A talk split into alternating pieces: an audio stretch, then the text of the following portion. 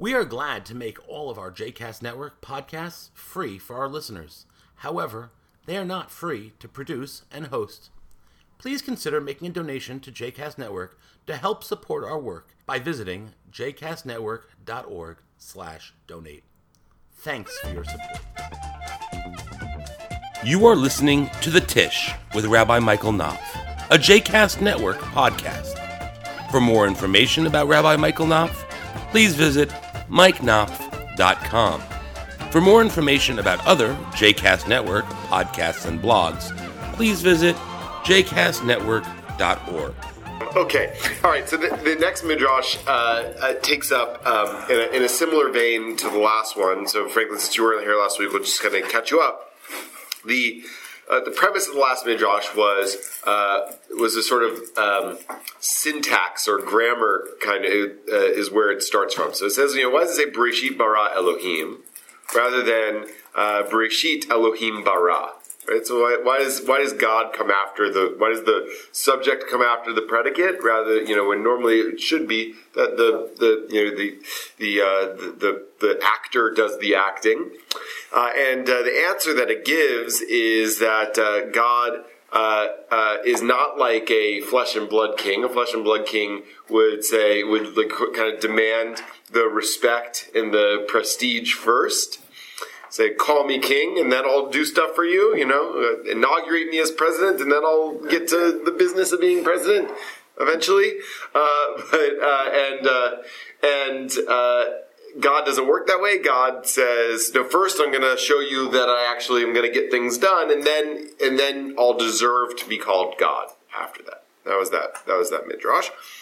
Okay, so we're in a similar kind of uh, uh, midrash here, where we're uh, um, where we're asking why is it that uh, we we the Torah starts with in the beginning God created, uh, or in the beginning created did God, rather than God created in the beginning. Okay, that's the that's the premise that we're starting with here. Uh, let's see, Millhouse, did you read last week? Yes, but I You did. Nancy read last week. You didn't read last week? Oh, I guess I did. I think you did. Uh, give you a break right now, Franklin, to get your feet wet. Why don't we go with Harry? Did you read? La- you didn't read last week, did you? No. Okay. All right. That was last week. So we're reading all of the English. Yeah, I guess so. Even though it's kind of cheating, but we can do it. Well, let's let's cheat. Why not? I'm in. It's a religious institution. Um, the Midrash cites a teaching to explain why the Torah does not open with the seemingly more appropriate phrase, "God created in the beginning." Sorry, Franklin. Do you see where where we are? We're uh, page twenty four, Yeah, uh, number oh, thirteen. no, oh, oh, oh, Yeah. okay, okay. Okay.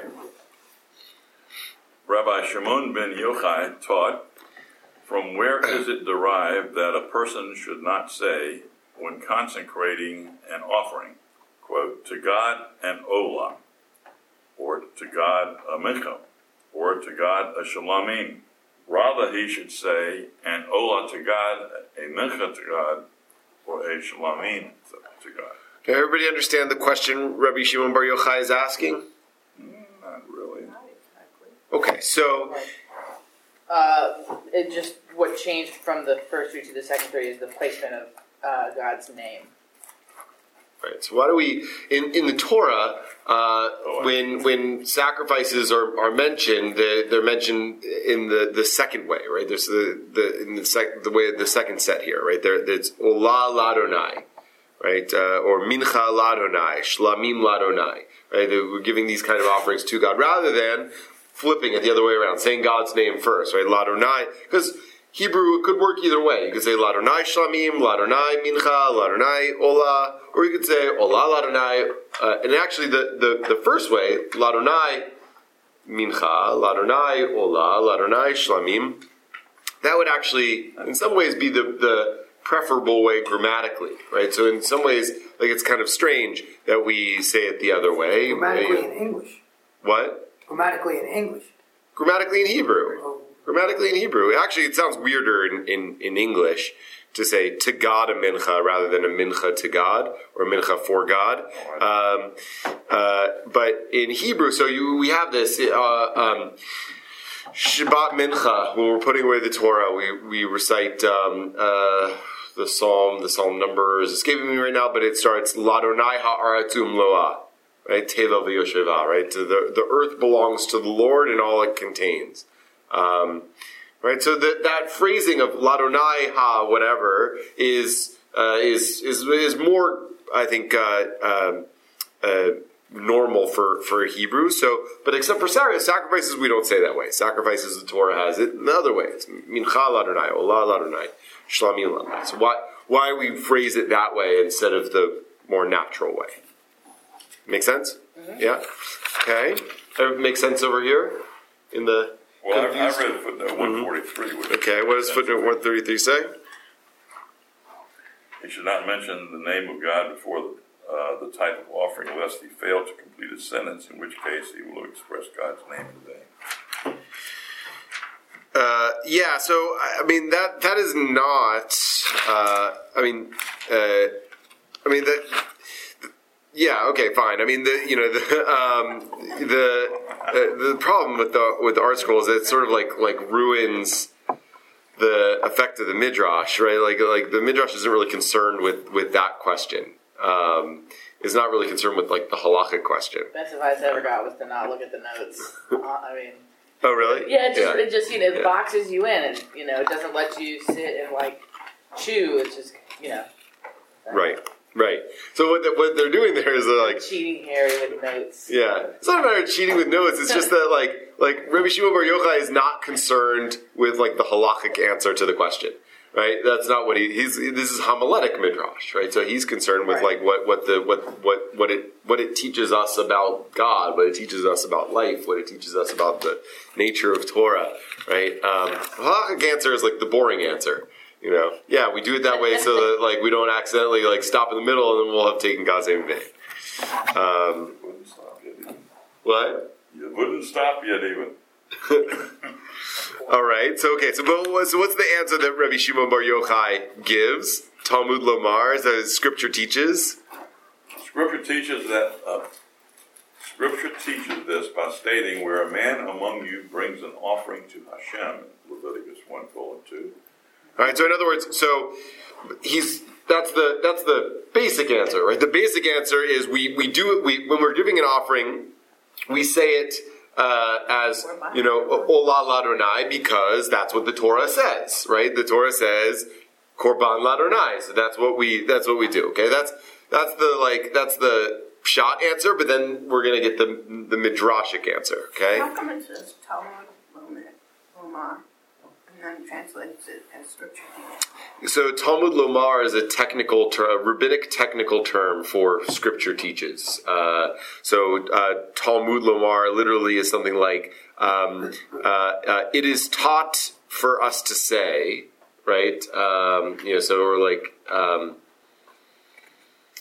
think of a more direct way to translate it, but something like that. It's it's it's taught to say, right? So in other words, like, but like it always is used in the context of of uh, of of like what what is the effect of the scriptural verse, right? Um, so it's not doesn't mean Talmud like the Talmud, right? right, right. Uh, I mean Talmud. The Talmud comes from that idea of like you know what is the Torah actually teaching us, It means to learn, right? Or Yeah. like, cool. Yeah, teaching, right? The the root lamad, right? To, to learn or to teach. Well, it's okay when you told me it's a, it's something that's done. I mean, Yeah, it's- yeah, yeah. It's um, a technical term, a rabbinic technical term. A Um, lot of that. what? There's a lot of that. There are a lot of those in Talmud class. I imagine that you come across them, right? Talmud. I'm surprised you haven't come across Talmud Lamar. It's in the yeah. Uh, it's it's it's a it's a common one in the Talmud, but yeah, you have a lot of those. There's you know these like you know kind of like shorthand phrases um, uh, that you know. I can't remember what it was. That was so long ago. Yeah, I have to look at my notes. So there there are two uh, the the two most um, common commonly used dictionaries, at least in you know in, in uh, for conservative seminarians studying uh, Talmud, are uh, the Marcus Jastrow's Complete Dictionary of the Talmud and the Midrash, um, and uh, Frank's dictionary. So. Fr- that's I think it's his last name, not his first name. It would be cool if it was That's his first awesome. name. It's like a hot dog Yeah, like a hot dog joint. Frank Frank's Frank's hot dogs and Talmud dictionary. Um, but, um, so Frank's dictionary is uh, is more about the technical terms. Uh, and Jastrow is more like vocabulary, like you know, like any any word really in the in the Talmud you can look up there. Uh, so uh, there was a game that we always played when we were studying in uh, in the Beit Midrash, which was like if you if you looked up a word in your Tal- from that you're looking up in Talmud in in Jastrow, and like Jastrow cites your page of Talmud in the dictionary, right, as like the example of where this word comes from. That's called a Jastrow bonus. Okay, that's that's usually not that extraordinary a thing because a lot of there are vocabulary words in the Talmud that are like used like only once.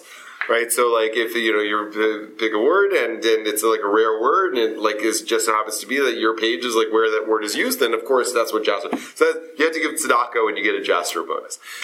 But when you get a frank bonus, okay, a frank bonus is a much more rare occurrence because the technical terms come up all the time, right? But if your page of Talmud is where the technical term is cited in Frank's dictionary, not only do you have to give tzedakah, but you have to dance around the Beit Midrash. That's the that's what you have to do when How you get a big frank. is it? How much dancing are we talking about? A whole block?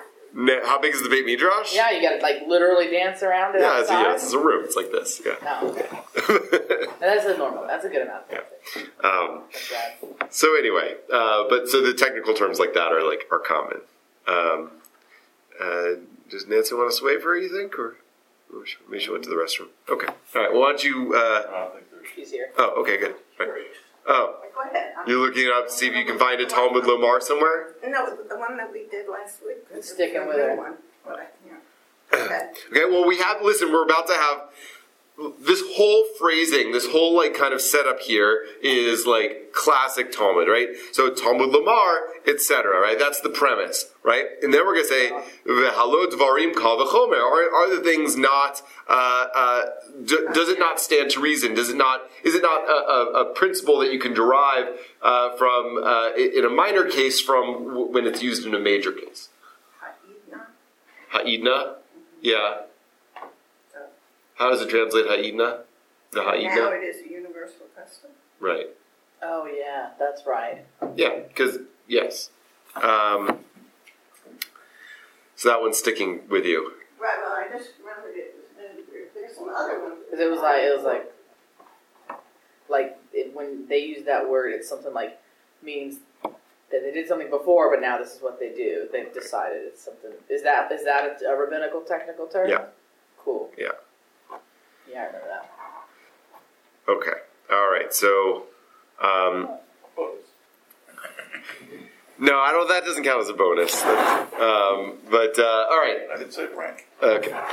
Um, you can give tzedakah. That's fine. Um, all right, Harry. All right, the Midrash continues.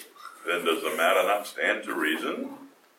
If regarding one who is about to consecrate an offering, the Torah instructs that the divine name be mentioned only upon mentioning the name of the offering, then those who blaspheme and revile the divine name, and those who engage in idolatry, thus overtly defining, defaming the divine name, all the more so will they be blotted out from the world. Everybody see what happened there?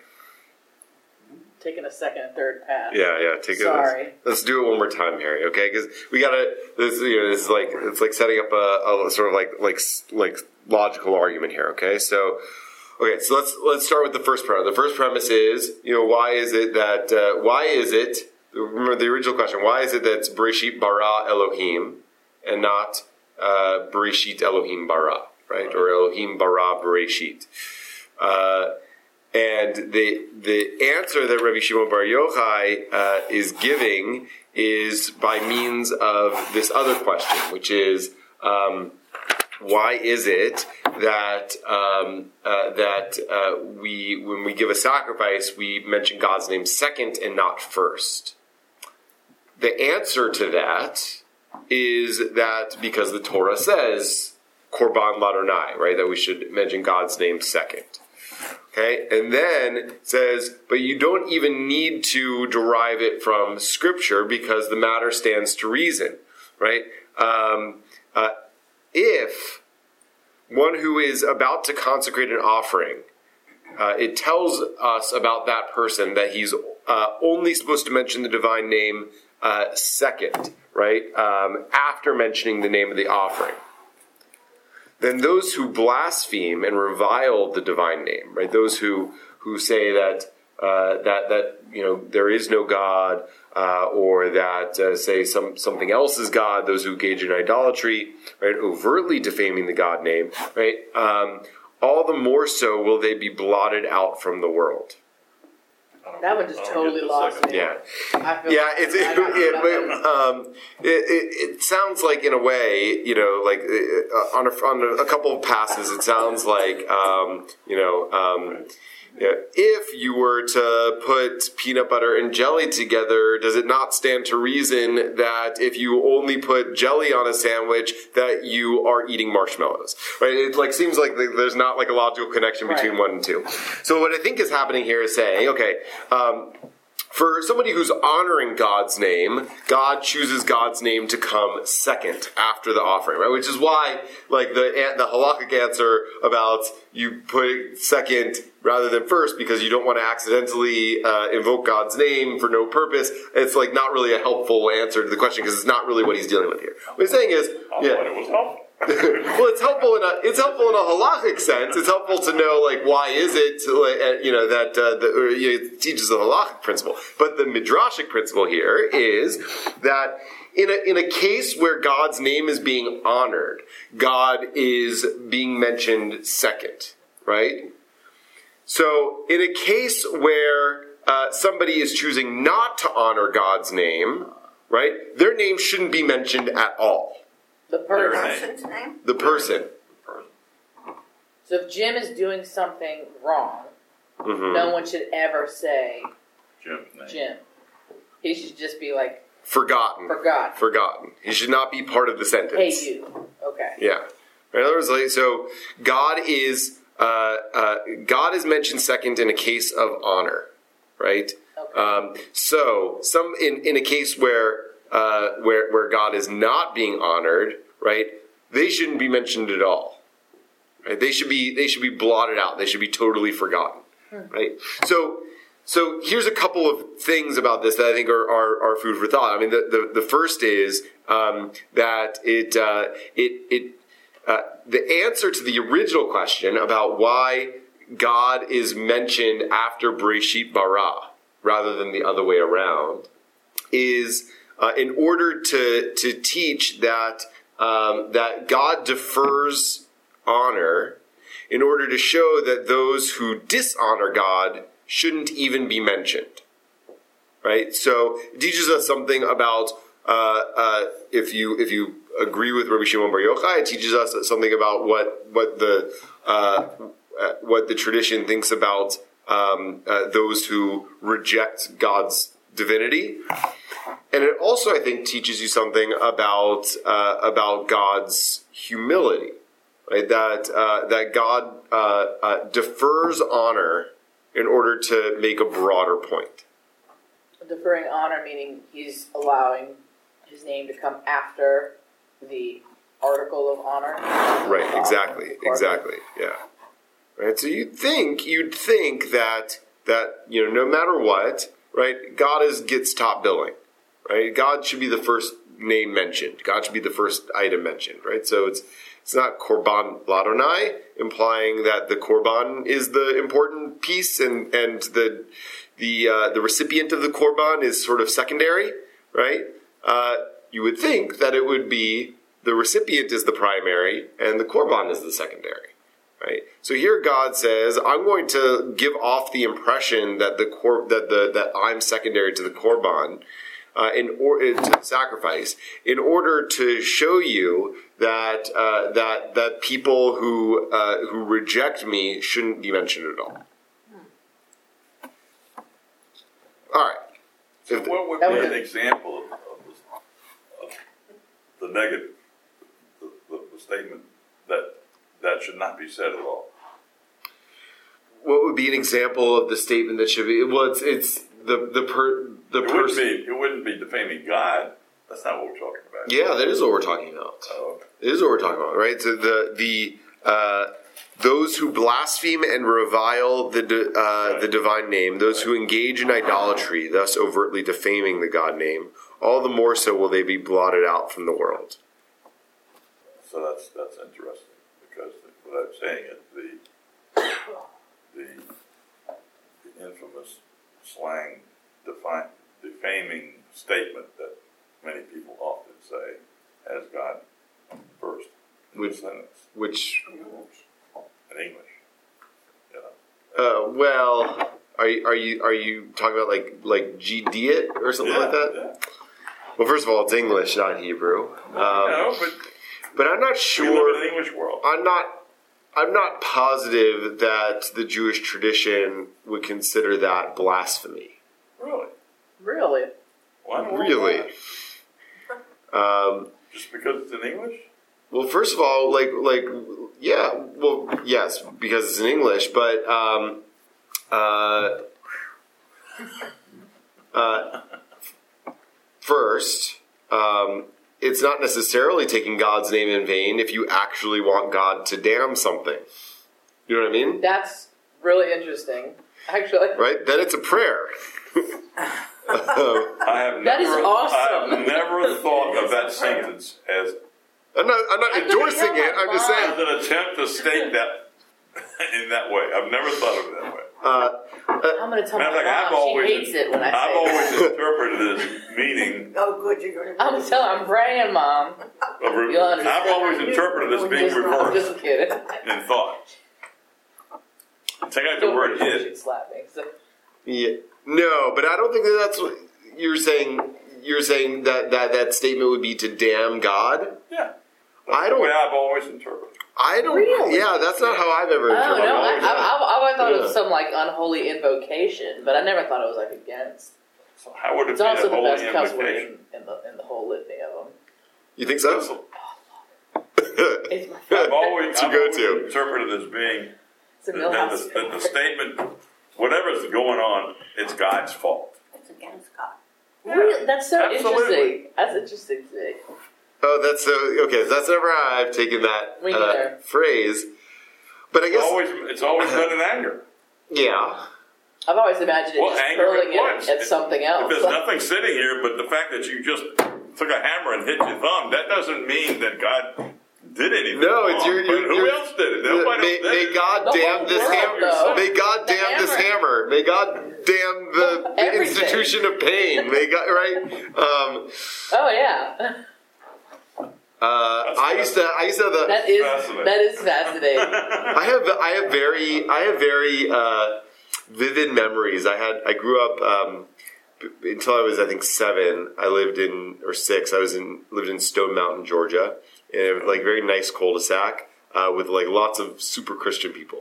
And you can see that thing from on, the altar from on high. I could see the altar from on high. Um, uh, no, you couldn't actually see it from the street. I don't remember ever being able to see it from the street. But we used to go there all the time. Uh, still, uh, Talking about.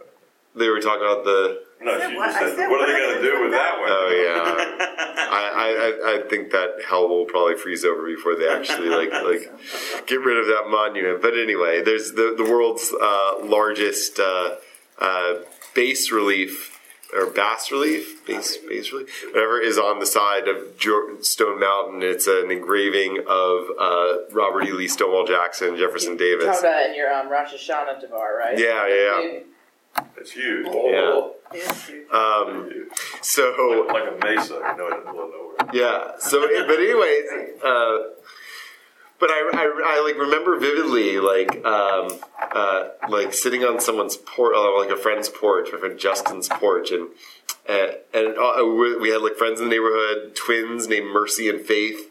Um, Of course and of course we did. Um, uh, and I don't remember the last names, so maybe we'll reconnect. Or maybe someone will put us together on Facebook.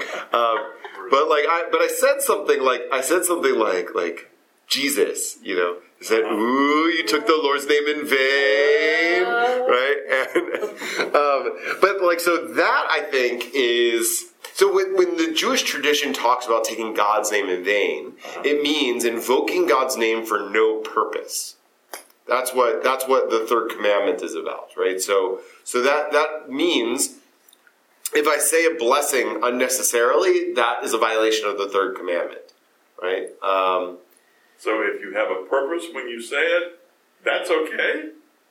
Yeah, I mean, it depends on the purpose, but um, you know, so I'm not sure if I'm endorsing like you know invoking a curse upon someone or something, uh, but I would at least say that that's not a uh, a vain invocation of God's name unless you don't really mean it. If you don't really mean it, then maybe it is. Uh, This is this is think it's that. this is fascinating, brand new stuff. This is just Only at my Monday a hole Midrash. through the, the whole concept. But what if, but if a Jew says like what you said, when you say Jesus, yeah. that's like a, it's just not a word for uh, Hebrew is like, man, whatever. Yeah, well, first of all, it's not a name Not of a God thing, for us, but um, uh, the, the other piece of uh, the other piece of it, which you know, is related to that, is that uh, God is not God's name. Yeah, but when a person says that, they are not talking about Jane or or uh, or John or anybody else. They say what to them is the name of God. Uh, I mean, to me, that's not the name of God. Well, If the that's word was because you're into it would- so academically. I mean, the peons like, that I'm a part of uh, don't know all this other stuff. You see, so No, but I understand. when I pray to God, I say, God, I'm gonna ask my dad. He please says do it all this, the time. do that. I don't say anything else Right. in right, English. right. Uh, Let me ask my father. so that, right, I, I get, I get that what I may have offered there is like too much of a technicality, but um, uh, No, no, I, but this is. but here, but but like blasphemy here, blasphemy here means someone who rejects God's divinity. right? So it's it's somebody who who you know says there is no God, or says um, or who says that you know um, you know God is dead, or you know um, well I don't I want to like save Nietzsche from my judgment about that, but um, uh, you know, or someone who engages in idolatry, like that's what that's what this is talking about. It's not somebody. It's not somebody who like drops a hammer on their toe. That because like the think about like the what you know what it would be saying about the punishment for such a person. That's a pretty harsh punishment. Although you know I, I um uh my my rabbi Sharon Brous um, someone once asked her that she had like a Q and A session um, on Shavuot one year. And someone once asked her, like, which one of the Ten Commandments, if you had, if you like, could get rid of one, would you get rid of? Uh, and she said, like, not taking God's name in vain, which I think is actually like a pretty, you know, I, I think that. And then uh, Rabbi Artson, um, uh, like the next day, gave a sermon about that commandment, about like why that's actually the most important of them. You know? um, and, and and and the best line from it uh, is. Uh, that um, God's name is ineffable, so don't try to eff it. Um, so you know, what, he, what he says is that by, by invoking God's name, you're you're you're in that act creating an idol out of God, essentially, right? It, um, identifying God by name um, pigeonholes God into a certain uh, into certain kind of like modality, a certain you know um, uh, like set of assumptions about God, right? And so we have we have a name for God that we don't know how to pronounce because being able to identify God is a is like an aspect of like control. When I can when I can name when I when I name somebody, I have control over them to a certain degree. I can identify them. I like I like know who they are, you know, by by invoking their name. Um, but that's problematic when it comes to God. So we have an ineffable, an ineffable name of God for that very reason. Right? So, so he's saying that like the the prohibition on idolatry goes hand in hand with that prohibition. The one that we don't know how to pronounce is what's represented by Yod Hey Vav. Yes. Correct? Yeah. So, you know, there's, you know, I've seen a lot of like Christian scholars who like do work on the the our stuff, and they're you know they're calling it they they try to pronounce that as like Yahweh. That is super incorrect, right? Or is that one of the other names that I just never knew about? It just it seems not right. Hard to know. Hard to know. I mean, that's that's the kind of like at the moment uh, acceptable scholarly transliteration of Yud Hey Vav Hey. Um, if I were writing For a us or for them? for us too, I mean, like, well, I mean, scholarly in the sen- in the academic sense, so like Jewish scholars use that too. If I were writing an academic paper, I would I would plausibly, if I were writing like a, an academic paper on on like biblical criticism or something like that, or ancient Israelite religion, I probably would use that too because it's just like the acceptable like like uh, understanding of it. That doesn't necessarily mean it's right. I mean, nobody actually knows. So it could be that uh, you know the Latins were right that it's that, that it's Jehovah, um, uh, you know, which is another possible transliteration of that of that of that word. Um, you know, I, I think that the, the notion that that a, that it's a y sound versus a j sound is probably accurate. Uh, uh, that uh, that that the vav sound was actually probably more of a, a w sound of uh, in ancient times is probably accurate. Um, but whether that makes it Yahweh, I don't know. Right? Could be Yoweo or something like that. Who knows? Right? Uh, because it's it there are no there are no actual vowels there, so we don't know how to pronounce. So it's it's sort of like I don't know. It's uh, uh, I'm trying to think of what, what it's like. It's um, it's just like what academics kind of have agreed to because they have you know uh, there, there's no like there's no um, substantially more accurate option. You know, agree the agreed upon more accurate option. Um, I don't know if that answered your question. It's all well, kind of a second. It does. Secondary piece of the question: th- those letters and the way we pronounce it in liturgy, th- those are not the letters that make those sounds. For me, like yod hey vav does not equal. But they do make those sounds. Not what we say. I mean, Well, right. Sorry, sorry. When we yeah, when we when we read that word liturgically, or when we're you know reading from the Torah, we, we, we read it as Adonai. But right, those that Yud Hey Vav don't make the sound Adonai. okay, so that is so it have over time, and this just I just don't know. Like we've just put that word in place of the Correct. like on top of the like superimpose it on those four letters. Correct. That's what we do. Correct. Okay, but those four letters did one point stand for some kind of Presumably. sounds that make yeah. Presumably, yeah. Okay. Yeah. That's all. Sorry. Yeah. I, I don't know. I, I don't know off the top of my head at what point. Uh, I mean, some, sometime after the Second Temple period, uh, tradition says uh, um, we started uh, like what's the word I'm looking for? What's the English word I'm looking for? Um, euphemism, right? Um, I guess that's yeah. We started replacing like a euphemism uh, for the um, or like a um, an alias, you know, um, because we lost the ability to pronounce the proper name of God. Um, although I'm not, I'm not sure if it was like it, it it could plausibly have been like well before that. You know, could possibly have been after the destruction of the first temple. People stopped, uh, but presumably at some point it was not ineffable. Right? People knew how to pronounce that name. It's interesting because being ineffable for us today is sort of consistent with having an undefined concept of God. Right. So it goes hand in hand. Right. Uh, you know, I mean, there, there, you know, some some traditions hold that that uh, that it was always ineffable, uh, except for a tradition that was passed down from the from high priest to high priest, and the only time that the that the actual name was invoked was on Yom Kippur. That's cool. So maybe this is a good opportunity. Has anybody seen the movie Call Me by Your Name? No, but I keep hearing about it. Yeah, well, it was like nominated for an Oscar last night, but I don't understand what that means. It's like This one of the the things they movie? said while they were being all romantical. But it, like, why? They're like, "You call me by your name, I'll call you by mine." But yeah, so like, you call me Mike, I'll call you Nancy.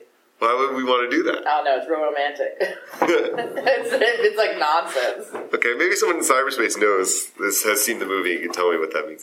Okay. um, it doesn't mean anything. I haven't seen the movie, but it could just be a sense of mutual respect, as opposed to Schlemiel. I mean, you know, call me by my Well, name. call me by my name then. Like, No, what's the This is a funny midrash. Call me by your name. Oh, that doesn't make any sense. Right. That's what I'm saying. call, yeah, call me by your name. Like, I'll be Harry. That- It didn't make any That doesn't sense. But they showed the clip. they showed the clip of that scene, and I, they're just So canoodling. you've seen the movie? No, I haven't, but I Just saw the. canoodling. Now I we're saw gonna the. all I saw the the clip. If I'm going to go to a movie, I'm going to go see Black Panther. Yeah. Have you seen it? Not yet, but we're. Uh, Definitely. I'm inclined to blow off the rest of my day. No, I'm just kidding. All right. Um, You've ruined the rest of your day. um, all right. Let's let's go on a little bit more. Uh, in the earth. the heavens and the earth. So we're at the uh, the next part of the verse. Look at that. Oh my gosh. Yeah. Woohoo. Seemingly, our verse should have omitted the definite article the before the words the heavens and the earth, since previously there had not existed a heaven or earth to speak of. That's exactly what I said last week. Yeah. I don't remember. Yeah. Not related, related to the word the. The Midrash answers this question with a parable. The rabbis say when a human of flesh and blood builds a building, if the construction proceeds successfully for him, he may widen it as he builds upward. But if not, he broadens it, he broadens its base and narrows it at the top. That's interesting. if it's successful. Okay. Rather, when he created the heavens, it was the very heavens that he had originally intended to create. In other words, it was going straight up, I guess. Maybe. Mm-hmm. Going. And when he created the earth, it was the very earth that he had originally intended to create. Okay. All right. So what what's happening here? So first, the question is, why do we have? Why, is it ha shamayim and ha aretz? Uh, uh, you know, I mean, listen, I, I'm not personally. I don't love that question because I think that you could, if it only said et shamayim ve'et aretz, uh, then you could say, well, like maybe there was another shamayim and aretz, right? Like. Uh, um, I had that problem with the first word of the Torah, Bereshit, right? Why is it not Bareshit? In the beginning, right? It actually implies in a beginning, right? Or, or, or uh, so it, like you could read that. So I, I don't know. I think we'd have the same question if we. If, this is what I don't think this is agreement. Grammatically, if you use et, don't you use ha? Yeah, you would use ah. So, so it would be uh, if you didn't have the ha's, it would be Breshit bara Elohim, uh, uh, Breshit bara Elohim Shemayim va'aretz. Yeah, um, heavens and earth. Um, but again, like I, you know, I might if I if all I had was that, I would say, well, which heavens and earth?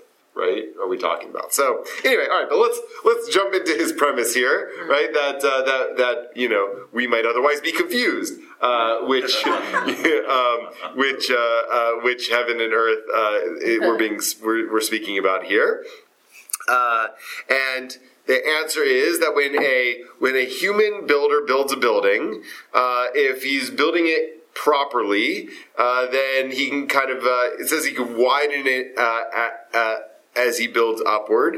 But if not, he uh, he makes a, a uh, he has to like stabilize it at the bottom and make it more narrow at the top so it so it stays so it can like stand right? I'm not sure exactly what it means by like broadening at the top, but I think basically what it means is he can kind of like keep going in the same width as he uh, was playing. You can make a skyscraper, you can make a twin tower kind of skyscraper that's the same width at the top as it is at the bottom. Um, uh, I, I don't know how much wider you can actually get by having a you know a certain kind of base. There's only so wide you could possibly get, and these people are not building skyscrapers in in uh, in, in uh, ancient Israel.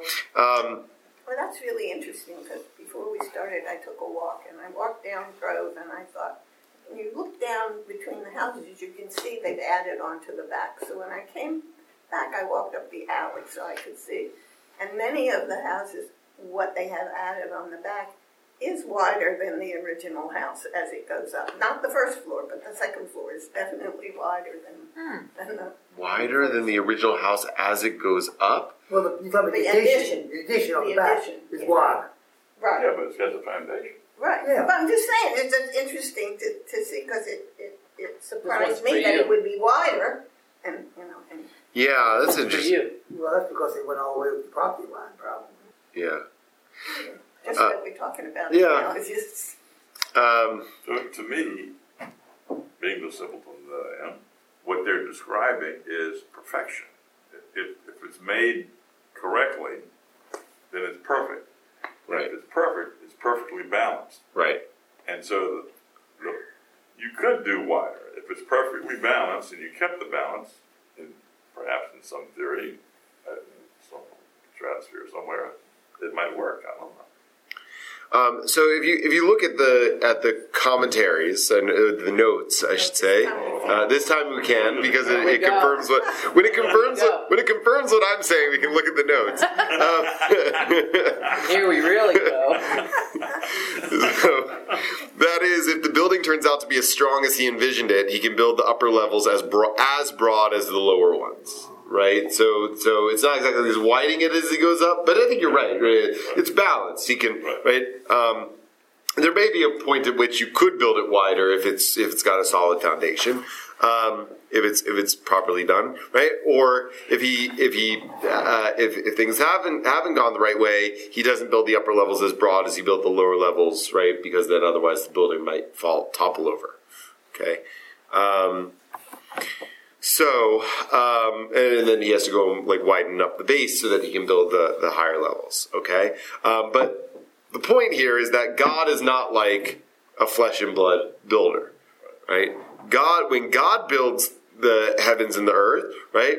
Um, God did it perfectly the first time, right? And so it's the heavens and the earth because God didn't need to make adjustments as God went on, right? Uh, it was it was the one God, the heavens God set out to do. That's what God made, and the earth that God set out to do. That's what God made. Dad agrees that you're damning the thing. Do what? I asked my dad about the whole GD issue. Yeah. He says it's the thing, not not not damn God. Your, is your dad a cursing expert? The Millhouses do love that particular word. It's just a fan favorite. Except my mom, she can't handle it. She don't like it. Any of it. Anyways, just wanted to ask my dad since he uses it so much. Hey, Dad. um, say that that the uh, Retort. we, pre- we prefer no. I just I, I just I just wanted to be know how think I'm just thinking about how self revelatory I want to be here. Um, Oh, let's go. Yeah, about- notes. about, We're you know, how, how we, uh, we we we tend to use saltier language. Than that. Okay. Um, So did you say you don't love this paragraph, this little piece of this uh, midrash? Well, you know, I, I don't, I'm not sure. I think that the premise is a great premise. Uh, like the the question about, um, I, I don't. I think it's a kind of a forced question, right? Because I, I think that you know, okay, fine, you can ask that question about it using haaretz v'hashamayim. Uh, you know, why does it have the article? Um, but I think that you would ask the same question if it didn't have, or a similar question, or a different question if it didn't have that too. You know, I prefer the I prefer questions that are based on you know like like it's phrased this way. I have this question about how it's phrased, but um, uh, that that same question would not exist if it were phrased in a different way, right? Okay. Um, why you like this one? No, no. I just I was uh, you, were uh, we were going into it, and it seemed like you had had thoughts about. it. I was just curious what those were So the, because I thought this was kind of a weird, a, a little bit of a weird one. But what, what, sometimes when they're weird, I think they're weird. They're actually really great. what popped into my head as we as I as I was uh, like kind of walking through it is Lady Gaga. Um, 'cause Lady Gaga says, um, uh, uh, "God makes no mistakes." Uh, in, in her song "Born This Way," she said, "God makes no mistakes."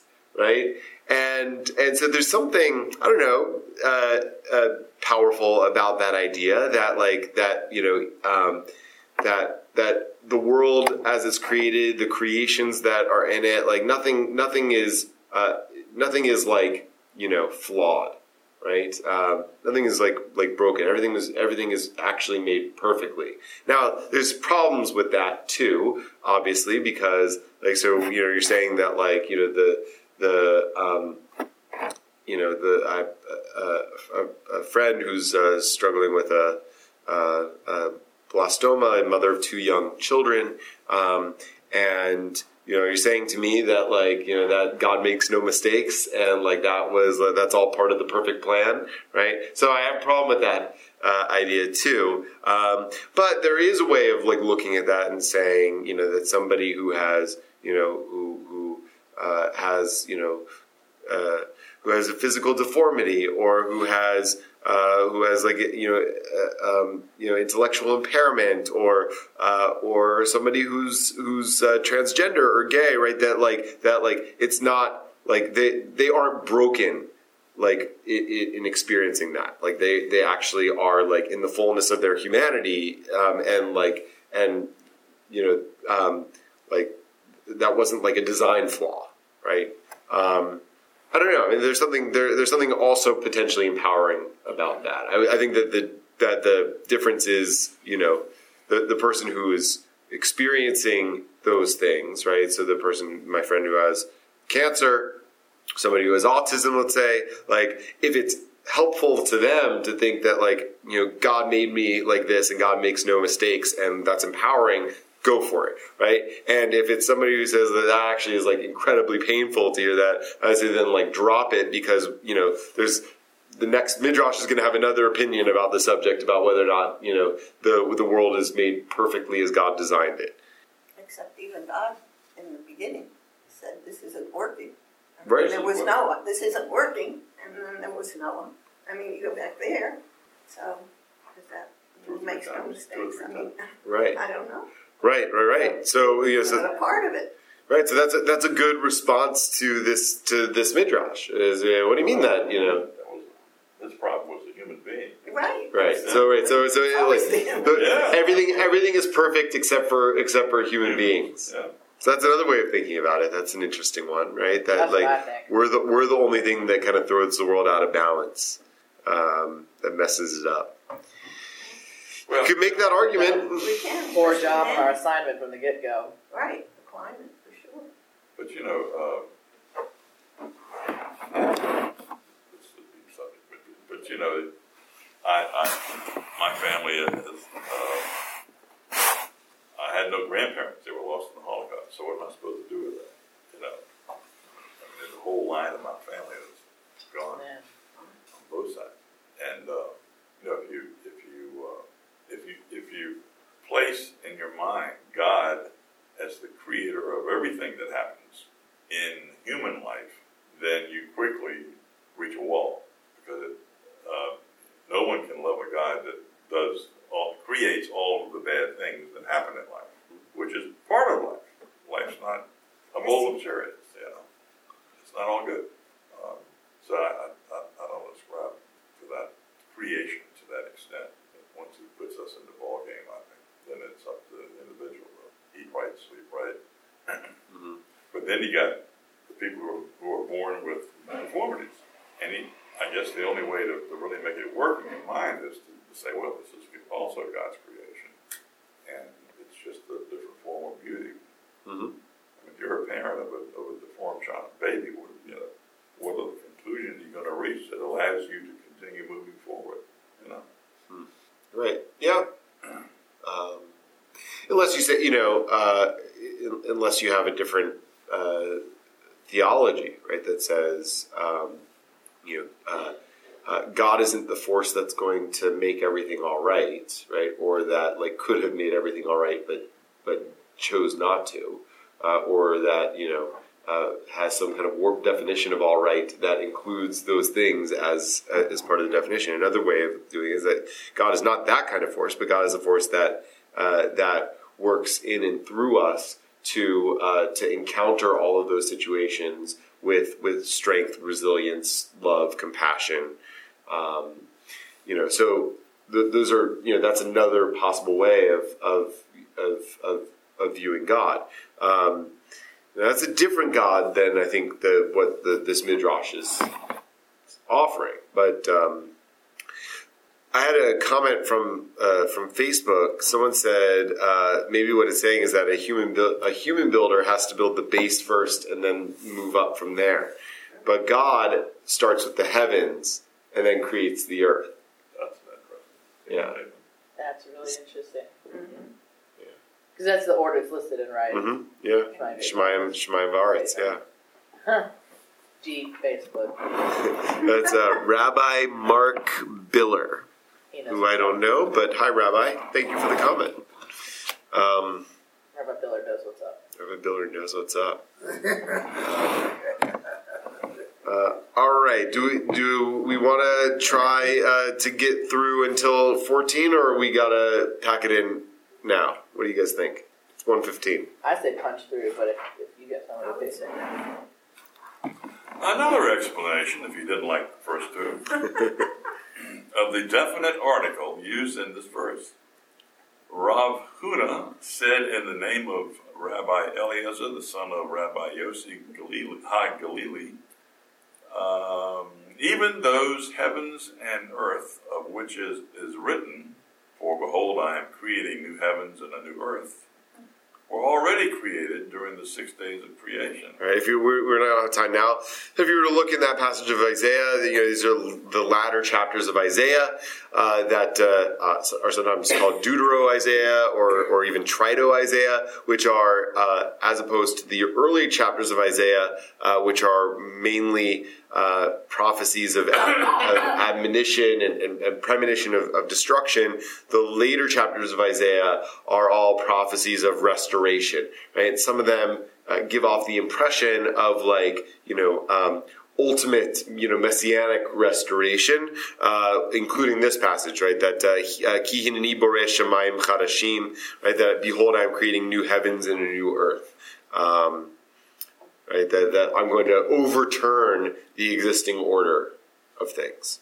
Right? So, okay, so even those uh, heavens of earth, uh, even those next, you know, those new heavens and earth were already created during the six days of creation. Keep going, Harry. Thus it is written, for just as the new heavens and the, new earth, new heavens and new earth is not written here, rather it is written, the new heavens and the new earth, indicating that they already exist. What does that mean? Right. So when in Genesis, uh, the Torah says God created the heavens and the earth, he was referring to the one that God existed, created, like the one that we live on, and also the heavens and the earth refers also to the new heavens and the new earth that God is going to replace this heaven and earth with at the end of days. They were both created at that time. Which part of that was This confounded? paragraph's a time traveler then. Yeah. Yeah, Time loop. I heard the Wormhole. second part. Say that again. right. So uh, the book of Isaiah promises that uh, that that God is going to uh, uh, bring about uh, a new heaven and a new earth uh, at the you know the messianic era, the end of days, whatever. Right. Uh, in other words, God's gonna God's gonna replace the existing order of things. And so, what this midrash is saying is that when in Genesis God says, "I created," I, um, God created the heavens and the earth, it uses the article "the" to imply both the heavens and the earth that are created then, and also, or both the heavens and the earth that are put in place then, and also the heavens and the earth that are going to be put in place later. That God created all of it at the same time. We believe that? I mean, Isaiah believed it. Which which part of it? That God's going to create a new heavens and new earth, or that or that God created all of it at the same time? That God created twice this world, and then there is another one that follows the second part. Well, uh, so so okay, so you're asking the, the the more general question, which is: Is there going to be a? Is there another heaven and earth? Right. Right. That is in some way going to replace this one. Uh, uh, you're not really asking the question: Did God create it also uh, when God first began to create the world? That's already like a second question that you have. My question is, do we believe that this going to be a second world? Yes. Well, first, I mean, you know the word, right? Olam haba. What does olam haba mean? The world to come. You never heard that phrase? Olam haba uh, is uh, means literally the world to come or the world that is coming, um, right? You, we so olam haba could mean heaven, uh, like where you go after you die, uh, or it could mean, uh, uh, or it could mean like the world that's going to replace this one when God decides it's time to replace this one to upgrade. Um, Right, but yeah, uh, and now you know whether exactly Jews, you know whether we, I don't know what we means, but we believe that God created that at the moment of creation, and and that's why you know it uses Hashemayim and Haaretz. That's a different question. Uh, certainly, um, you know Rav Huna in the name of Rabbi Eliezer, the son of Rabbi Yossi Galili, believed that. Um, and I think that maybe that makes sense for God to make that, you know, at the same time that God is creating the the rest of the world. Uh, were you looking at that passage from Isaiah? Yeah. What did you find? Well, just because it does talk about the world to come, it seems to me. I mean, it goes on. 17 says, For behold, a new heaven and a new earth. The former things shall not be remembered, they shall never come to mind. But then it goes on and says, Be glad then and rejoice forever in what I am creating, for I shall create Jerusalem as a joy and her people as a delight. And I will rejoice in Jerusalem and delight in her people. Never again shall be heard there the sounds of weeping and wailing, which is famous Yeah. no more shall there be an infant or graybeard who does not live out his days. He who dies at a hundred years shall be reckoned a youth, and he who fails to reach a hundred shall be reckoned accursed. Yeah. Right, so that you get you get in that vision uh, uh, this notion that as part of this new world order, Jerusalem will be rebuilt, that the that the temple will be rebuilt. Right, this, uh, this idea that the part of the messianic era involves the the institution of of, a, of, an, of another temple. Right, it's why when we um, when when at a marriage, right. Uh, Be'ara Yehuda V'chutza Yerushalayim Kol Sasom V'Kol Simcha Kol Chatan Kol Kala is the inverse of that right? Isaiah says you'll never hear weeping or wailing in Jerusalem again. Right? We say uh, I think actually that line that I just gave is, is from Jeremiah, but uh, but it's the it's the inverse of that, right? Like like once again we will hear joy in Jerusalem because the temple will be rebuilt and the world will be perfected and right? So yeah, so this is this is something that's like you know very. Um, pre- prevalent within within Jewish thought that uh, that there's a that there's a new world that is coming. But I looked at it because I think, isn't there somewhere in there that the Christians believe gives the coming of, of the Messiah that they call Jesus? Well, I mean, I I have to look at the entire passage. Let me see the entire. Yeah, I mean, there's certainly places in Isaiah that are uh, that are prophecies like that, but um, I don't know if it's in Isaiah 65. Um, don't know where it They fit all that stuff too. Huh? But listen, it's a pretty vague, in some ways, it's a pretty vague uh, description of the future. So you know, like like really, you know, anybody can like like give a midrash to that that that kind of fits. Um, uh, there, there were Jewish, there were there are other Jewish, you know, uh, um, purported messiahs that you know alluded to those things. Um, but let's see, I don't know if there's. Um, what's that? It sounds like a cop out to me. Why is it a cop out? I mean, it's an excuse for not doing what's right now. Yeah. Because, uh, hey, doesn't make a difference what you do now. There's a better life out there somewhere. So what I would say about that, Franklin, is I, I agree with you about it, and I think that that's certainly a thread within the tradition. But um, I would say that that's actually uh, a much less traditional viewpoint. Uh, that uh, uh, that that um, you know that, that there's that there are things we can do to bring about this time, but ultimately it's going to be God's decision, right? Like God's going to make it happen. Um, you know, I mean, the, you know, the, there is still a major debate between uh, between you know uh, Zionists and uh, ultra Orthodox Jews. Some ultra Orthodox Jews, right? Zionists say, like, you know, uh, we make our own redemption, right? That's one of the like premises behind religious Zionism. And you know, some segments of the ultra Orthodox community say no, like the Torah says it, or the you know the Bible says it very clearly that when when it's when it's time for God to bring the Jews back to the land of Israel and to rebuild Israel, God will tell us and God will do it for us. I've heard that part.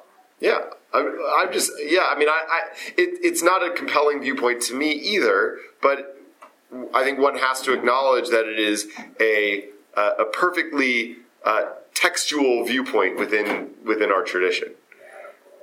That's I what mean, you're talking think- about in the 13 Principles of Faith, right? Or that's specifically just about the revitalization of the dead. Do you know what I'm saying about? Say say that again. Is it uh, uh, so? So like the whole idea of like how uh, Olam Haba is is that's when like souls will be like revived and Mashiach and third temple and all that stuff. Or are those like could those be like separate things? Yeah, so it's it, it's really complicated because uh, there there are lots of different uh, perspectives on what Olam Haba actually means. Uh, although, Sure. uh, Okay. in in in in mo- like virtually all of rabbinic Judaism uh, until until the you know, the Reform movement in the 19th century has um, has agreed with the premise that part of the messianic era will be the resurrection of the dead. Um, so whether or not that's technically what what this like you know new heaven new earth means, or whether that's something that comes after the resurrection of the dead, or or something, right? Um, uh, that that I think is a matter of, of debate, right? But like part of what made rabbinic Judaism rabbinic Judaism is the is the insistence in uh, in the resurrection of the dead, which a lot of other uh, Jewish movements at the time during the Second Temple period rejected that idea. Um, uh, so so at least from then until the 19th century, Jews by and large uh, uh, believed as a matter of you know as a principle of faith that ultimately the, the dead will be will be risen. Now they disagreed, I think, with the Christians about the notion of a risen Messiah, right? Uh, specifically, a risen mes- Messiah. Um, so like that that's not exactly what the what what the tradition had in mind when it said there will be a resurrection, right? Um, but uh, yeah. Okay. This is a good one. Well, it is complicated. Oh, but you do have you do have in that passage in Isaiah, you know, the famous line, right? So, uh, uh, uh, before they pray, I will answer. While they are still speaking, I will respond. The wolf and the lamb shall graze together. The lion shall eat straw like the ox. The serpent's food shall be earth. and all my sacred mounts, nothing evil or vile shall be done, says the Lord.